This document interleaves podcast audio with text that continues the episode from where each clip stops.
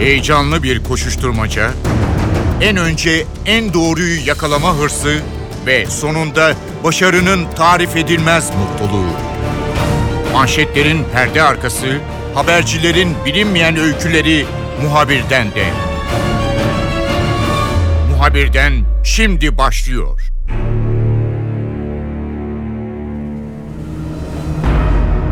Seçimlere kısa süre kaldı ve bütün siyasi partiler, Cumhurbaşkanı adayları meydanlarda insanlara kendi politikalarını seçildikleri zaman ne yapacaklarını en ince ayrıntısına kadar anlatmaya devam ediyorlar.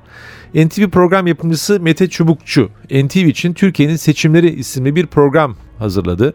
Bu programda da Türkiye'nin 1950'den bu yana, daha geçmişten bu yana aradan geçen süre içerisinde siyasi partilerin mitinglerde neler seslendirdiği, partilerin hangi siyasi sloganları, müzikleri ve çalışmaları sergiledikleri ayrıntılı bir şekilde anlatılıyor. Mete bizimle olacak, notlarını paylaşacak. Muhabirden başlıyor. Ben Kemal Yurteri.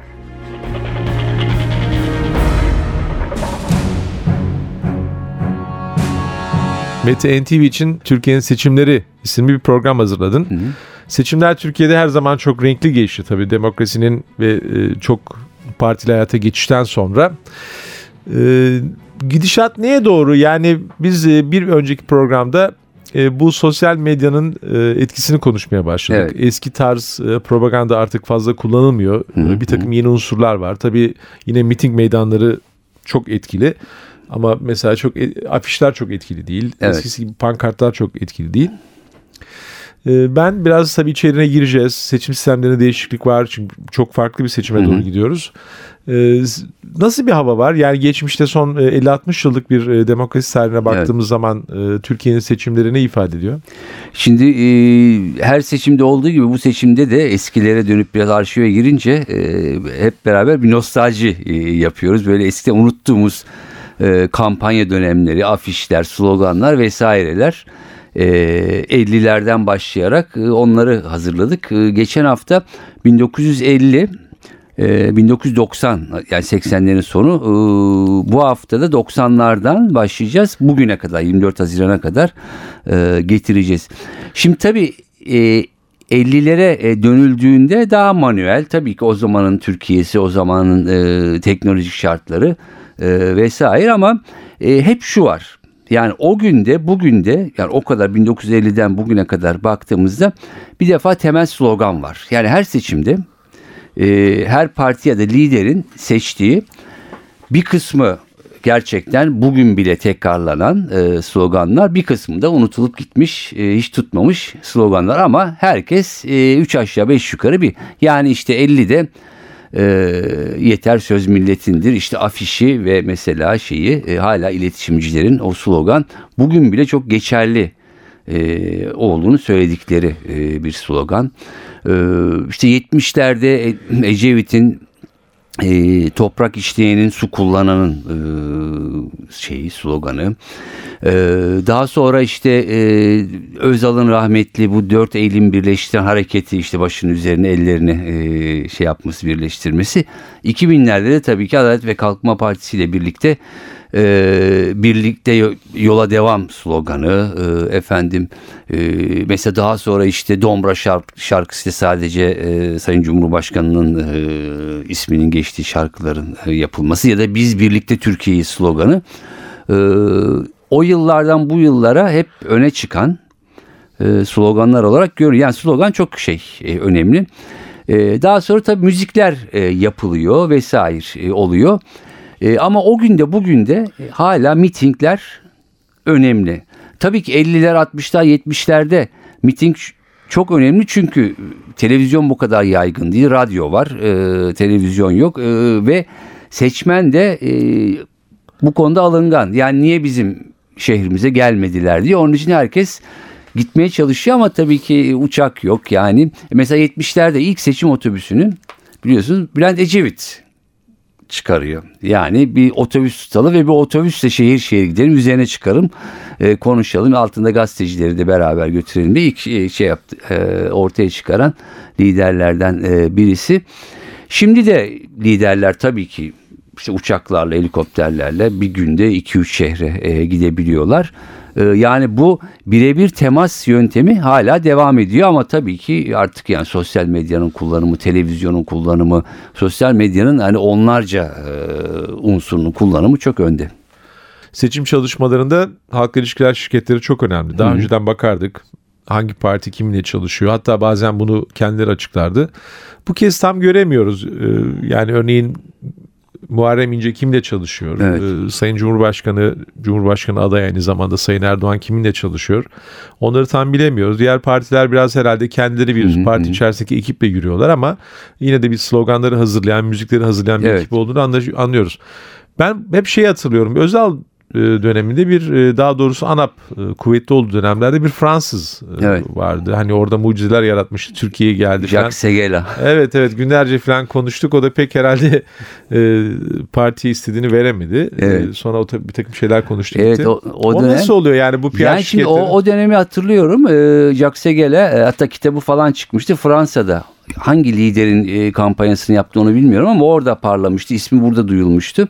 Şimdi Mesut Yılmaz da daha yeni e, partinin başına genç lider e, imajıyla e, onu şey yapmıştı. Onu çağırmışlardı. Burada e, bayağı bir e, o hani Mesut Yılmaz'ın e, eli çenesinde bir fotoğrafı e, vardı. Jacques Segele'den o kampanyada o çıktı.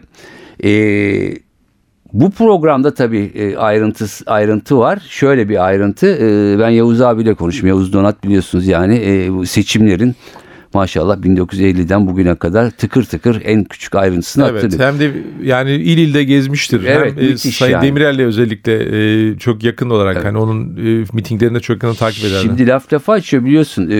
ya bizim dönemimizde de senle benle Eskiden böyle elektronik aletler yoktu. Yani kaç metrekarede kaç kişi vardır, miting alanında kaç kişi gelmiştir değildi.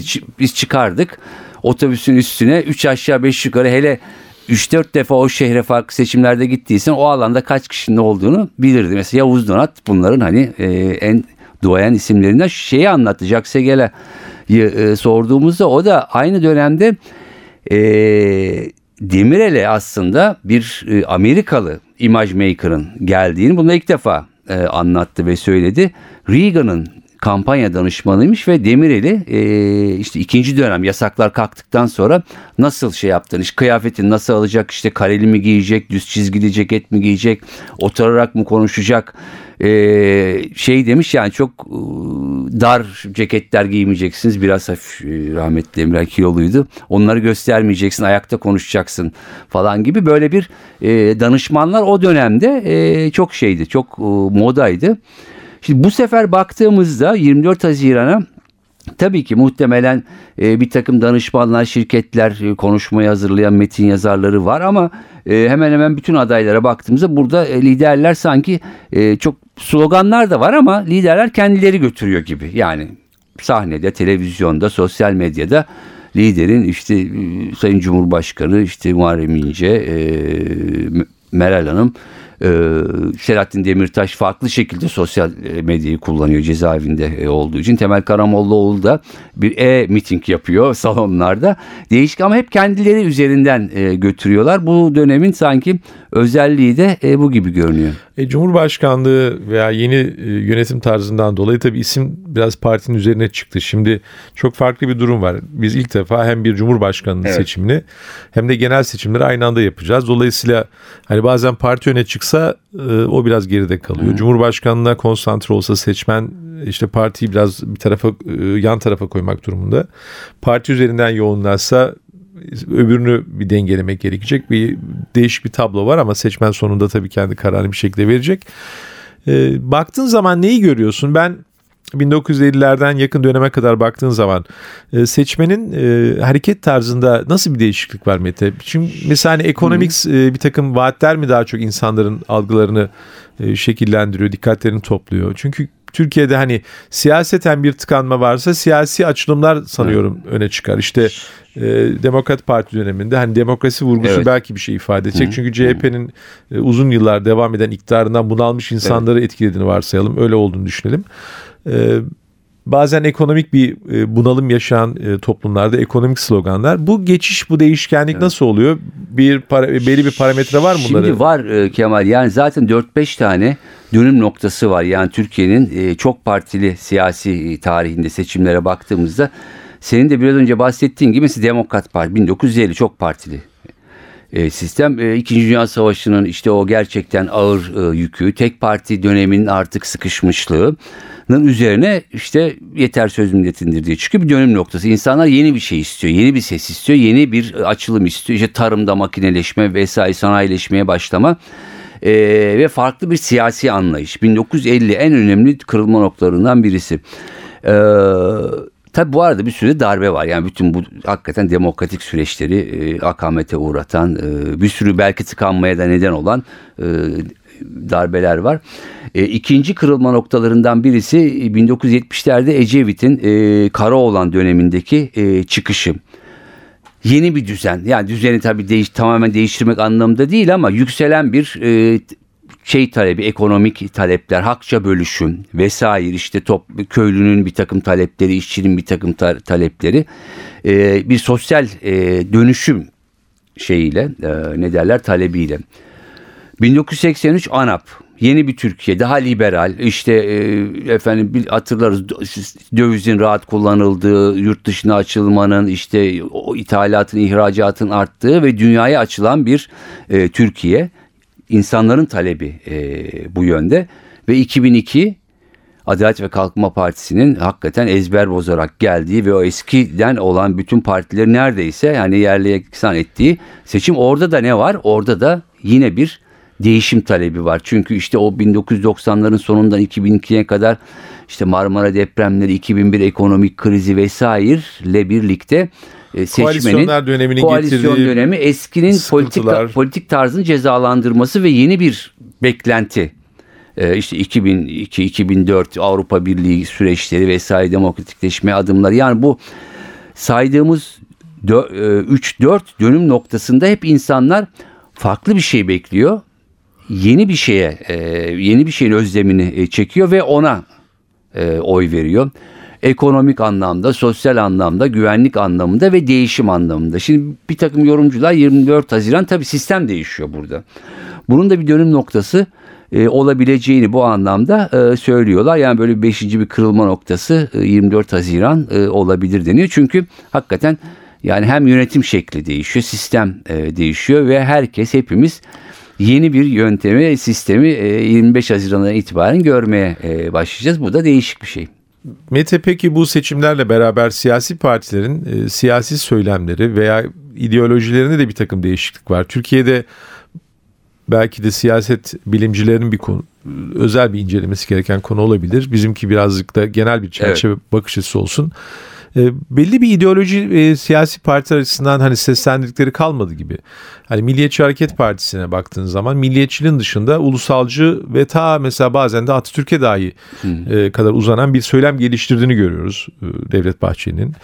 E, Cumhuriyet Halk Partisi'nin dikkat edersen sloganında halk değil millet vurgusu var. Evet. Milleti kullanıyor ve e, Muharrem İnce hiç de e, bir sosyal demokrat partinin geçmişte kalan eskiden yaptıkları bir takım vurguları tekrar etmeden çok daha liberal hatta biraz da pragmatik yani hmm. şunu da yaparız bunu da yaparız köprüyü de ben yaparım e, başörtüsü vesaire bütün bunları e, hiçbir şekilde mesele etmediğini e, vurgulayan bir e, söylemi var. E, Adalet ve Kalkınma Partisi AK Parti e, baktığın zaman felaket bir şekilde bir sosyal demokrat e, partinin e, yani bütün e, kesimleri evet. e, zenginleştirmek işte e, fakir e, veya e, toprakla ilgilenen köylüyü kalkındırmak gibi e, hani onların biraz daha seslendirdiğini varsayalım. E, o sloganları da ve o politikaları da e, çok yoğun bir şekilde işlediğini görüyoruz. E, bu bir değişim mi yoksa insanların beklentilerine göre partinin şekillenmesi mi yoksa artık hakikaten bir ideolojilerin kalmadığını mı varsayacağız biz Türkiye'de? Aslında ideolojiler var ama e, önümüzdeki dönemdeki yeni sistemde e, farklı ideolojik yaklaşımların belli konularda bir araya gelebileceğini şimdiden görüyoruz. Bence bu biraz da bunun e, ilk adımları, e, ipuçlarını e, veriyor. Nasıl? Yani şimdi önümüzdeki dönemde mecliste artık Tıpkı bu seçimde olduğu gibi işte Cumhur İttifakı, Milli, e, Millet İttifakı ya da farklı ittifaklar, farklı partiler farklı konularda farklı kanunları geçirmek için bir araya gelecekler. Belki dünya görüşleri çok farklı ama o yasa için ya da belli konularda bir araya gelecekler. Bu şunu hatırlatıyor. İşte koalisyon dönemleri vardı. Ee, aslında koalisyonlar dünyada işleyebiliyor. Hani Türkiye'de bir takım tıkanıklıklar olduğu için eleştirildi vesaire oldu, cezalandırıldı. Ama şimdi e, yani ismi koalisyon değil belki ama farklı konularda ittifaklar e, imkanı var. Biz bunları önümüzdeki dönemde de e, göreceğiz. Yani e, hem seçim sürecinde şu anda hem de seçimden sonra muhtemelen e, gerçekten Türkiye'nin ihtiyaçları çerçevesinde insanlar kendilerini biraz daha ya da ideolojilerine de yaklaşımlarını biraz daha yontarak belki biraz birbirlerine yanaşarak e, belki Türkiye'nin yararına olabilecek bir şey de bu olacaktır. Bunu hep beraber e, göreceğiz. Yeni bir şey ama tabii ki şu. Yani e, şimdi bakıyoruz e, işte Cumhuriyet Halk Partisi efendim e, işte İyi Parti, Saadet e, hani normalde işte Saadet'le mesela CHP ne zaman en son birlikte bir araya gelmişti? Daha yıllar öncesine gitmek gerekiyor. Burada yeni bir şey var. Bence e, yorumcular da bunu söylüyor. Yani herkes biraz törpüleyerek aslında e, yeni bir uzlaşma belki, e, yeni bir politika, e, yeni bir barışma ve hakikaten Türkiye'nin selameti için daha uygun bir e, rotaya giriyor gibi görünüyor. Hani çok bağırıp çağırmaktan çok daha iş yapmaya, pragmatik davranmaya yönelik e, bir işbirlikleri mümkün olabilecek. Mete çok teşekkürler. Kolay gelsin. Ben teşekkür ederim.